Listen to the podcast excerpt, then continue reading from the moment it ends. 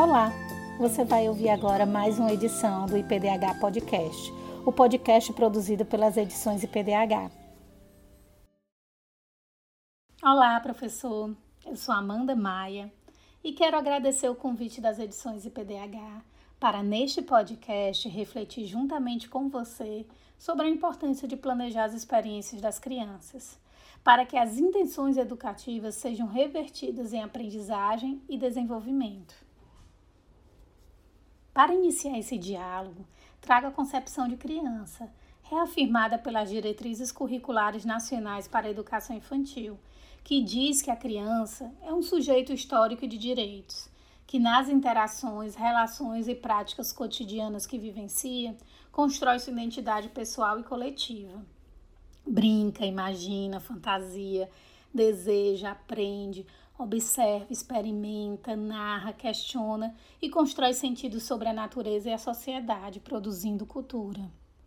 Pensando no que as diretrizes diz sobre quem é a criança, entendemos a maneira como o trabalho pedagógico é organizado.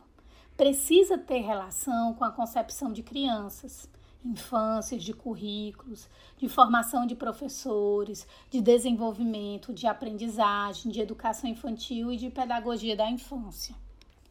No ato de planejar, o professor toma decisões, considerando suas concepções. Quem é a criança, como ela aprende, quais competências e habilidades são realmente importantes em cada faixa etária, qual é o papel do professor, qual é o material mais adequado para determinada situação, quanto tempo é necessário para cada experiência, como a organização do espaço pode favorecer o desenvolvimento e aprendizagem de cada grupo. O desafio de cada educador na construção do planejamento é conhecer o que planeja. Para isso, precisa estruturar os objetivos de sua prática, que vão nortear a organização da ação.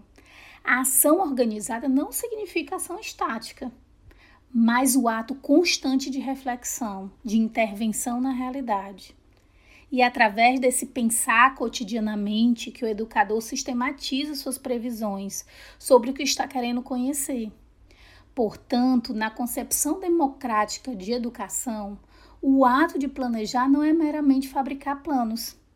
Ele é o processo permanente cujo desafio é lançar-se na reelaboração diária de novos planejamentos.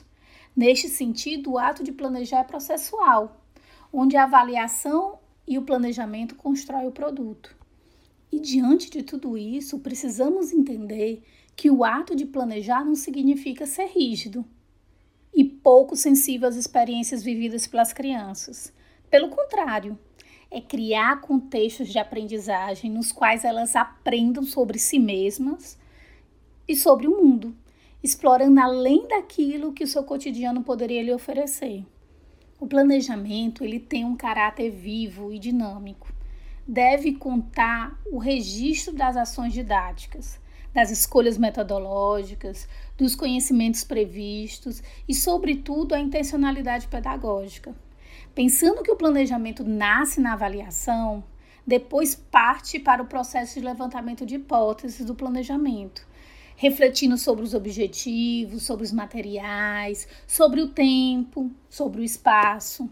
Em seguida, o acompanhamento do desenvolvimento da ação planejada, pensando a adequação, as intervenções, o que, que possivelmente podemos mudar dentro desse planejamento. E por fim, a avaliação reflexiva do que foi conquistado e, e depois para o replanejamento. Uma das características do planejamento é a flexibilidade. Ele pode sim ser modificado de acordo com as necessidades, desde que o educador tenha consciência que a ação que está sendo improvisada precisa ter intencionalidade. Quanto mais clareza o professor tem de suas intenções educativas, mais tranquilidade e flexibilidade terá para fazer mudanças no momento da experiência. E o professor que tem clareza nas suas intenções educativas, ele tem que refletir sobre muitas questões diante da construção do planejamento.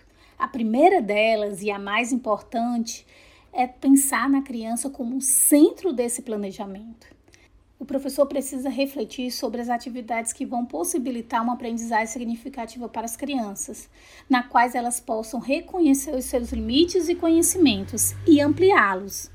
Ele precisa contemplar os campos de experiências que estão lá na BNCC, com experiências diversificadas, para estimular e apresentar a crianças novas formas de pensar, de modo que ela desenvolva suas máximas capacidades.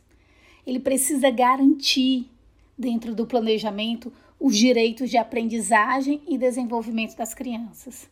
Ele precisa trazer os eixos norteadores das práticas pedagógicas, que são as interações e as brincadeiras. Ele precisa pensar sobre a organização do ambiente e nunca deixar de fora os princípios éticos, políticos e estéticos.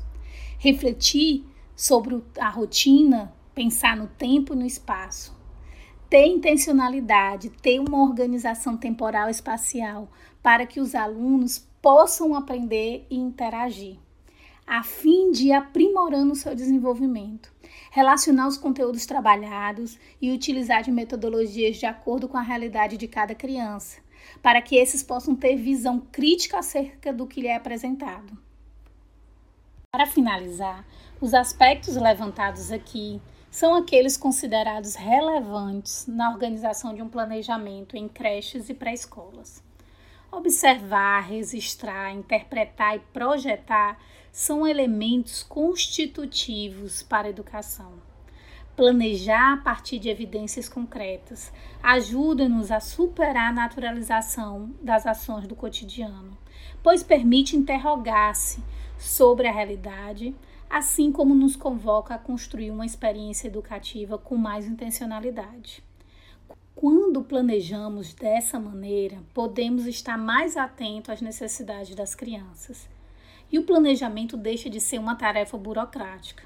Portanto, planejar refletindo realidade local e planejar sessões diante de uma reflexão que indique por que propor determinada atividade para as crianças parece servir para cada menino e cada menina possam encontrar individualmente ou em grupo um lugar e um significado para suas experiências na escola.